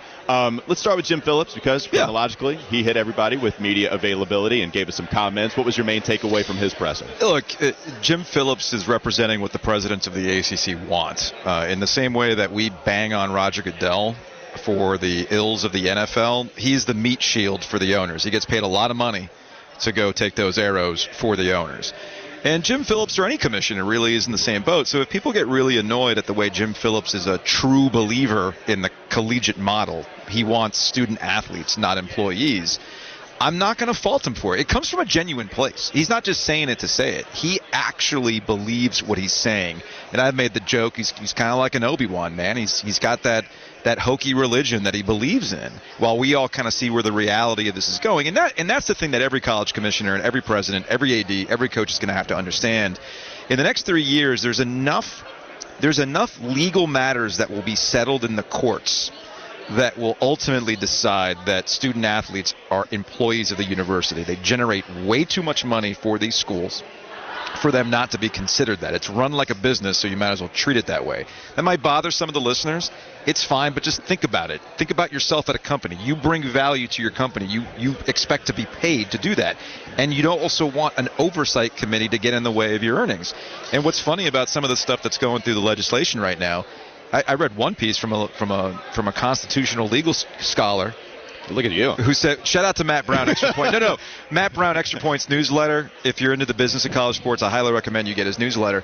But he had like a guest post from a guy whose job it is to look at this constitutional legal stuff. And he goes, if they pass it, it's illegal. It would not hold up in court because the government can't do these types of things. So I just wish that one of these commissioners, and the one that we actually care about, the ACC, would go a step forward and hit up the Saudi investment fund. No, I'm kidding. There you go. And bring all the money in. No, I'm kidding. I like you whispering cancel culture isn't real and bringing up Saudi money. I love that. The text line is going bonkers. They always do. Ask Kyle every time I come on and I start, bringing up Cam Newton again. And then the text lines. I know how Charlotte works. You know all the hits, man. I know how Charlotte works. Like, y'all don't know I don't pay attention. You want to talk about bringing a baseball team to the city? You want to talk about that as well? Honestly, you're in better position than our area is in the Triangle. I mean, the only thing, if I know my local politics correctly, the Knight Stadium, as nice as it is, was boxed in and they can't expand it. It's not talked about. Galaxy brain was that? Yeah. Okay, yeah. And you got a guy like David Tepper who brought live music to the area, I might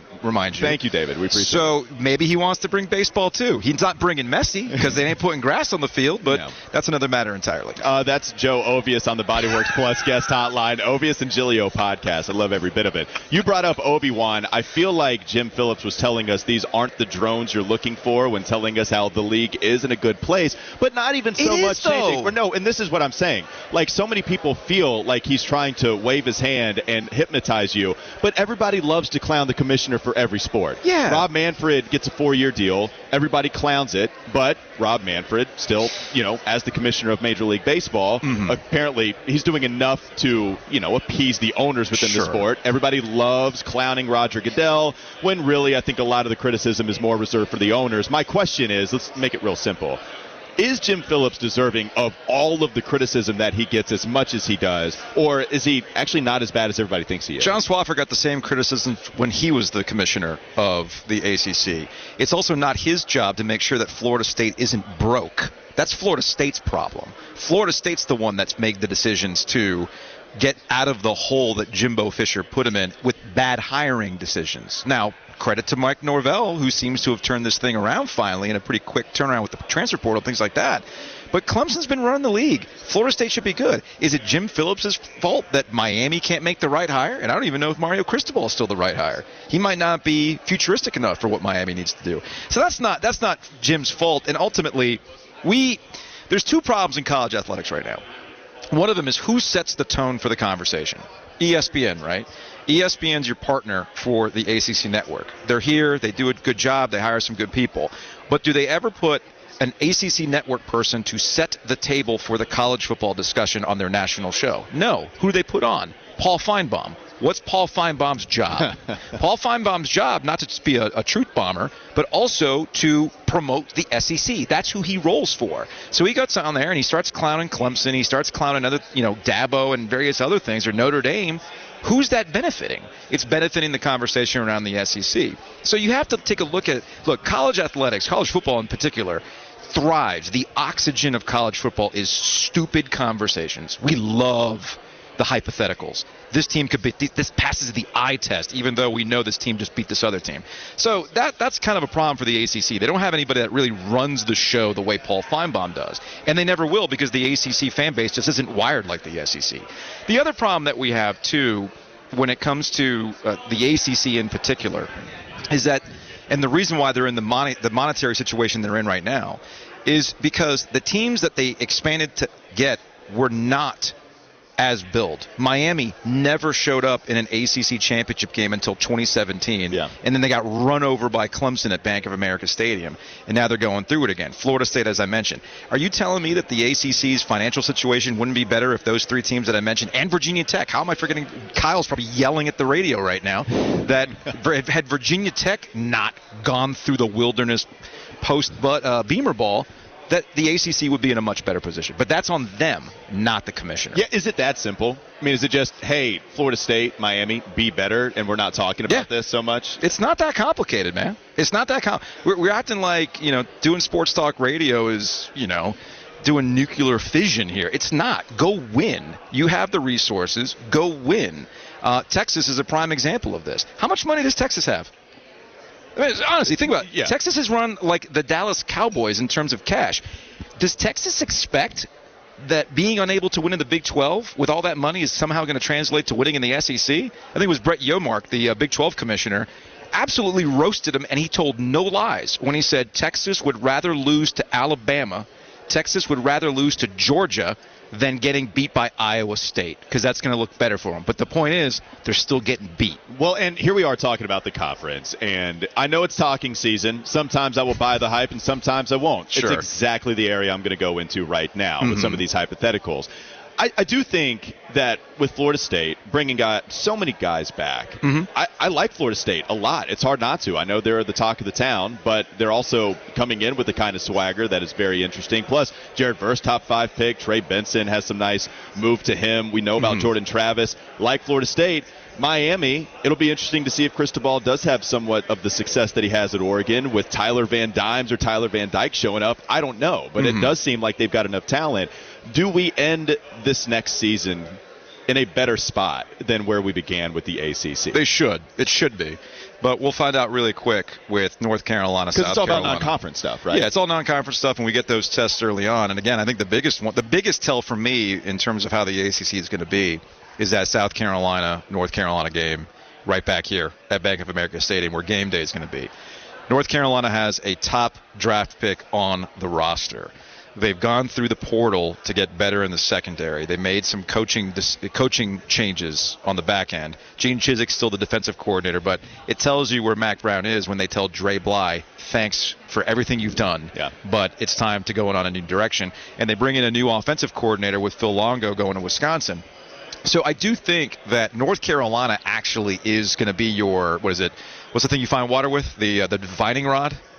Oh, you know, that's like, right. Is that I can't tell you. I think that's the divining rod, right? Where you're going to find the water. I think that's ultimately where where the ACC going to go is going to be based on how North Carolina goes, because they really have the recipe there for them to have a really special season. If they can't get past Shane Beamer in game one, well, then we're right back having the conversation we always have. All right, that is the voice of Joe Ovius on the BodyWorks Plus guest hotline. It's time. I want to open these baseball cards. Let's do it. Yeah, you going to eat the gum? Come on, man, eat the gum. You know what? I will. I've seen you drink some pretty putrid stuff before. Yeah, so man. I feel like I had a 1993 Carolina Panthers. You just got the team Coca-Cola. It tasted like somebody had poured that soda into a dirty dish rag and then wrung it out. Yeah. Wrung it out. I have the North Carolina Georgetown. I think I've got that Coca-Cola bottle. Ooh. Or maybe 93 or 82. I think right out of the gate. Are you opening with Mookie? Something strong? Oh, yeah. Right out of the gate. Oh, these two are diehard Mets fans. Yeah, man. Take it. I got to give it to Gold might want it. Well, so my question, what's the best card that we've pulled so far? Well, I was an Ozzie Smith. I was an Ozzie Smith guy, so when I got the Ozzie Smith card. Oh, Kirby Puckett. So Kirby Puckett reminds me of a historic fight between my brothers when it eventually led to one of my brothers at the top of the stairs, one of my brothers at the bottom. The one at the top had my brother's Kirby Puckett rookie card saying, I'll bleeping cut it, Bobby. I'll bleeping cut it. Eventually cut it in half. Yeah. Rookie Kirby Puckett card. That was his. Look at Roger Clemens before the alleged enhancements. Is this the best pack you've ever? Terry Francona? Although as a Cub. That's good stuff right there. I haven't gotten anybody with the kind of star power, anybody at all. So, like, I'm looking for anybody. There's a top special spring fever baseball offer. You think if I send this in, I'll get one? I think so. I'll mail it in. I'll see what happens. I don't think the expiration date has. So you guys don't have cameras? No. Because you know what? We need some. You need somebody to film you and me. All right, let's do it. Get the gum.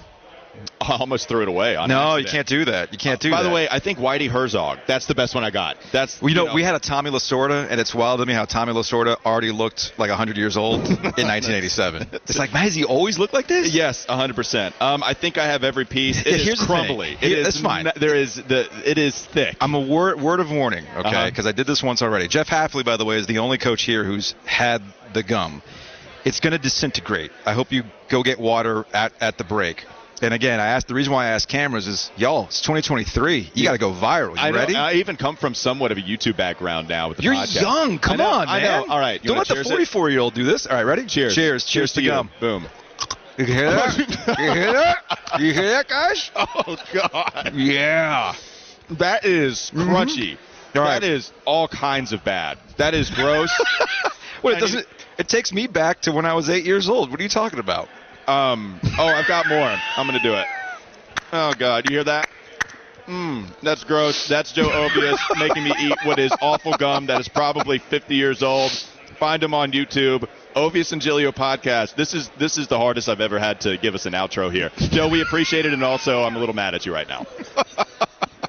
Find him on Twitter at Joe Obias. Cade Klubnik, starting quarterback, working alongside Garrett Riley. That's right, man. I know he's just like, man, I just saw this guy in the other room. Now he pops up on me on the radio. Listen, Cade, sometimes when you don't make it to the NFL, you got to work really hard, man, to try to do stuff and have multiple jobs, you know? So we got two jobs out here. That's why I didn't make it. I wasn't in the NFL, so with these noodle arms. That's why I'm doing media right now. That's right. Well, Cade, listen, man, this is your show this year under Coach Garrett Riley, and a lot of people have talked about the marriage, like Walker said, between you two, and him coming in having an offense that you were used to running to used to running out of Texas, where you came from in high school, man. So just talk about what the difference has been with Coach Riley this spring and how excited you are coming into this fall. Yeah, so excited. So excited. I mean, he's just a guy that brings a lot of energy, brings a lot of confidence. You know, I feel like I see a lot of myself in him, which is kind of, I know, strange to say about an older person, but I feel like we're just very similar in that kind of aspect. So we've been getting along super, super well, and just super excited. It's Cade Klubnik joining us here on the Bonnie Works Plus guest hotline, live at ACC kickoff. Cade, how tough was last year for you? Look, I understand you're playing quarterback for Clemson, right? It's a phenomenal opportunity. At the end, you start to play a little bit more. The North Carolina game, the ACC championship, that was really when you got to play a full game's worth almost of excellent football. How hard was it trying to find a rhythm for you when you didn't know necessarily how many snaps you were going to play week in and week out? Yeah, I mean, honestly, I just trusted the coaches. At the end of the day, it wasn't my timing, and you know, I would be ready every single week. But you know, I prepared every single week like I was going to start, and then the moment came and I was ready, and just trusted the coaches with that, and yeah. So how different is this offseason for you? Because you have DJU as the starter last year, and then eventually you would take over. So how different is the offseason for you now, knowing that you're going to be the guy taking over for this offense? Yeah, it's been great. It really has. I feel like I've been able to just step up as a leader, step up in this program in ways that they need me to, and just ways that we didn't have before. It's been so good to just push guys in places that they haven't been able to be pushed. Just push guys to places that they didn't want to get pushed. They weren't ready to take that next step to actually be great, to hopefully work like a national champion. And that's what I'm trying to get this team to. And we got great leaders amongst this team that we're all on the same page. We're all in the same mindset of where we really want to be, and ultimately that's win a national championship.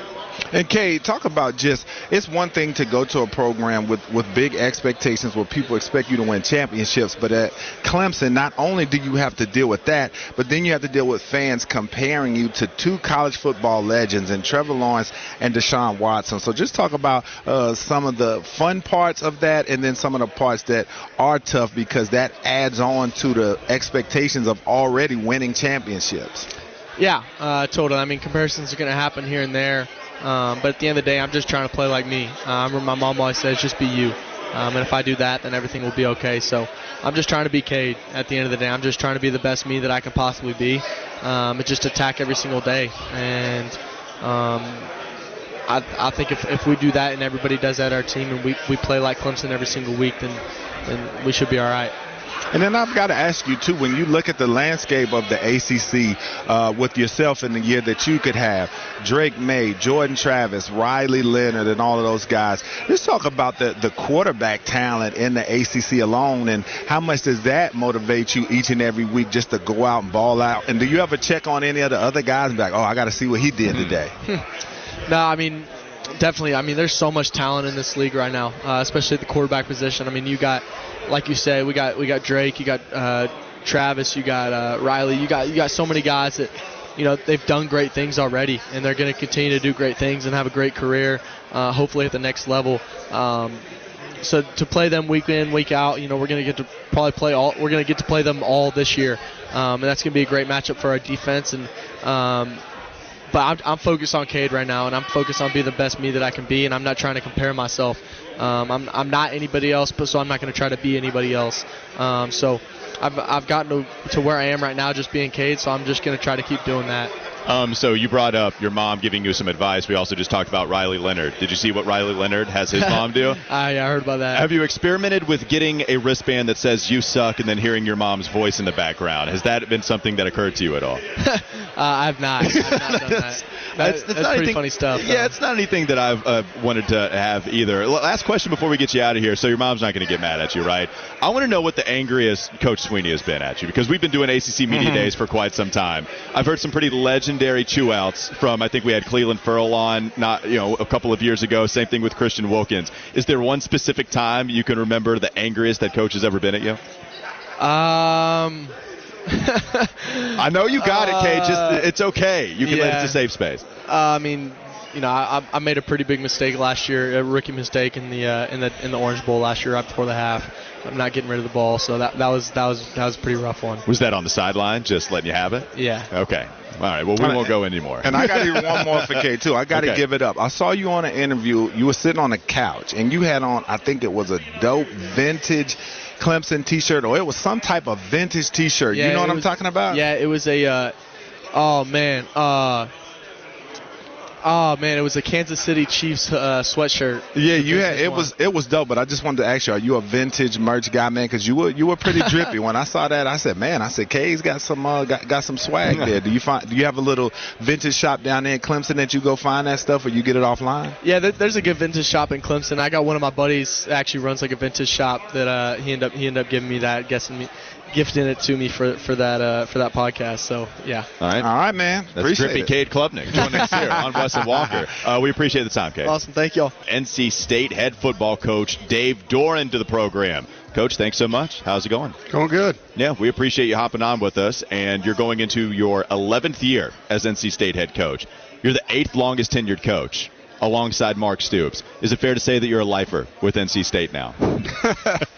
It's pretty unreal, you know, to think about yourself in that top 10 and tenure in college football, you know, just the way it is. So I love NC State, man, and I hope I do get to retire here. That's kind of been my dream all along, so we'll see where we end up. Well, you were obviously they got to want to keep me that long too, so we'll see. Well, I mean, you were 40 years old around then when you took the job at NC State. Now that you're heading into your 11th season, what kind of advice would you give yourself over 10 years ago when you took this job? That's a great question. You know, I think, you know, who you have on your staff is a big deal. And I've learned a lot along the way about what I need supporting me and the players, and, you know, just being true to that. You know, I think sometimes it's okay to have to make changes, you know, and you can get into a deal where you don't. And you maybe accept some things on your staff that you shouldn't. And I love what I have now, you know, and I think there's just... Along the way, you learn a lot. When you're an assistant coach, they don't train you to be a head coach. You kind of have to learn it on the fly when you get the job. Coach, so when you looked at your quarterback situation this offseason, and you looked into the portal and you looked everywhere that you could find, basically, including having a pretty good young guy on your roster already, MJ Morris, but what made you target Brennan Armstrong, and what made that relationship come together? Well, when I hired Coach Anae, I asked him to go to our bowl practices and evaluate our team, and then talk to me about areas he thought we might need to get into the portal and find some older players for competition. And we lost Devin Leary and Ben Finley in the portal. And so we were going to be returning two quarterbacks that were 19 and 18 years old. And so we wanted to find another guy that had some age, some experience. Whether he'd win the job or not at that time, we didn't know. It just happened that Brennan was in the portal when we had that discussion. And so it wasn't like a package deal. You know, we had to go recruit.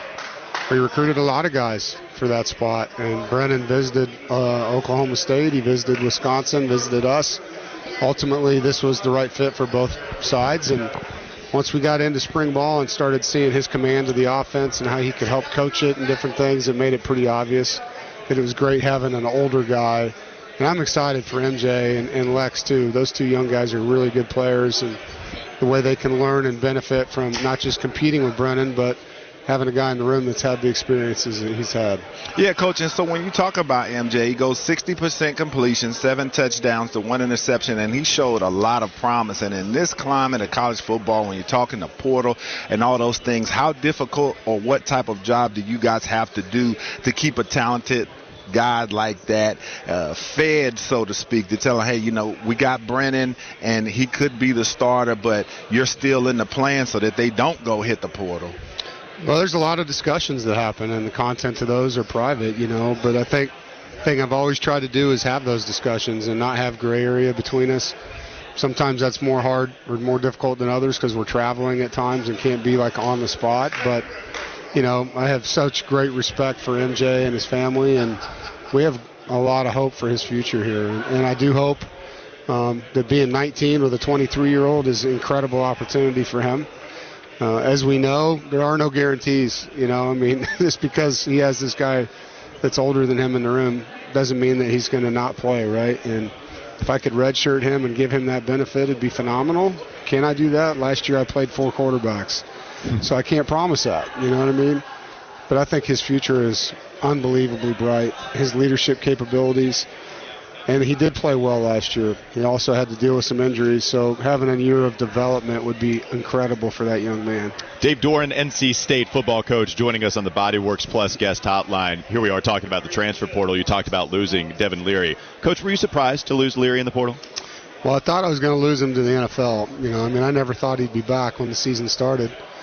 But then when it became time for him not to go because of his injury, he wasn't going to be ready for pro day.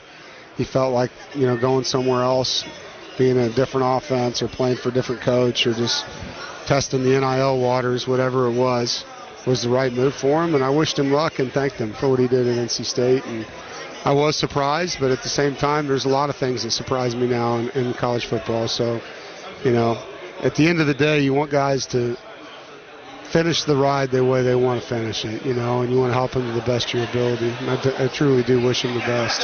Well, and so much of the conversation now about your quarterback situation, it's, okay, if Brennan Armstrong is indeed the guy, then do we go back to 2021 Armstrong, where he had one of the better years in all of college football? I mean, the numbers were outrageous that he put up, both passing and even rushing, and that was alongside your offensive coordinator right now with Anae. What was it about that marriage between your offensive coordinator and now Brennan Armstrong, a guy on your roster, that you think worked for him in 2021 that you can replicate here in 2023? Well, we hope we can. You know, it won't be identical. We have different parts than they had at Virginia, and that's what I like about Coach Anae. He can tweak the offense to fit the parts, and if it's running back, a receiver, a tight end, where we might have better or worse than them, he's going to be able to adjust those things. But, you know, I think for Brennan, it's being in a system that he trusts, understanding how it works.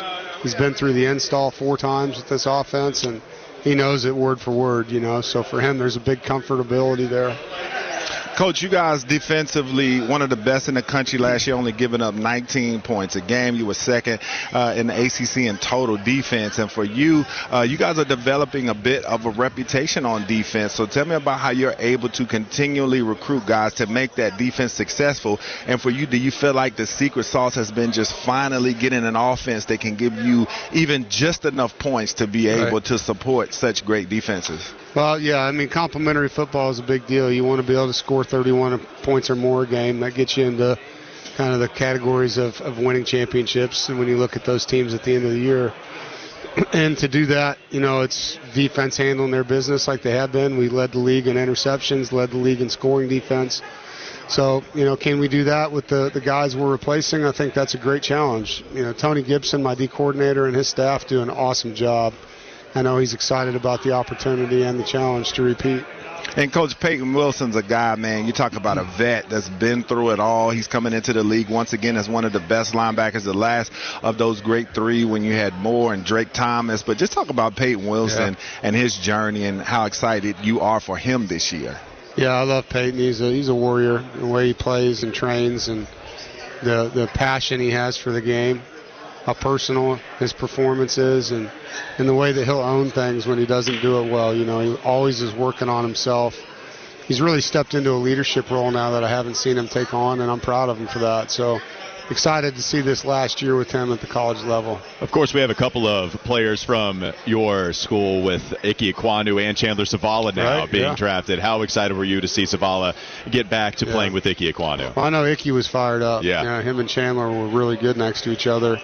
Icke's junior year, and I think that was a great decision by Carolina bringing him in. And Chandler's a talented guy. He's got a lot of upside. He's strong and he's super human being. He'll be great in the organization. So, yeah, it's fun for us to have two of our guys here in state playing and for Icke to be hometown playing right down the road from Providence Day. All right, Dave, last question for you here. We were talking about Bryce Young having to sing a karaoke song as we speak about the Carolina Panthers because of the rookie stuff that goes on with these NFL teams. What's your go-to karaoke song if you were pressed on one? Is there one that you feel confident you could sing and belt out? Oh, that's an interesting question, one I haven't had today. You know, it'd probably be a Johnny Cash song. Okay. Something in the lower range that I might be able to pull off without cracking my voice too bad. But Ring of Fire is a pretty easy one to sing. Or maybe a Jimmy Buffett song, one of those. All right, so we'll get you to sing Margaritaville or Walk the Line next time that we have you on. That's Coach Dave Doran joining us on the Body Works Plus Guest Hotline. Coach, thanks so much for hopping on. All right, guys. Thanks, Coach. Go Pack.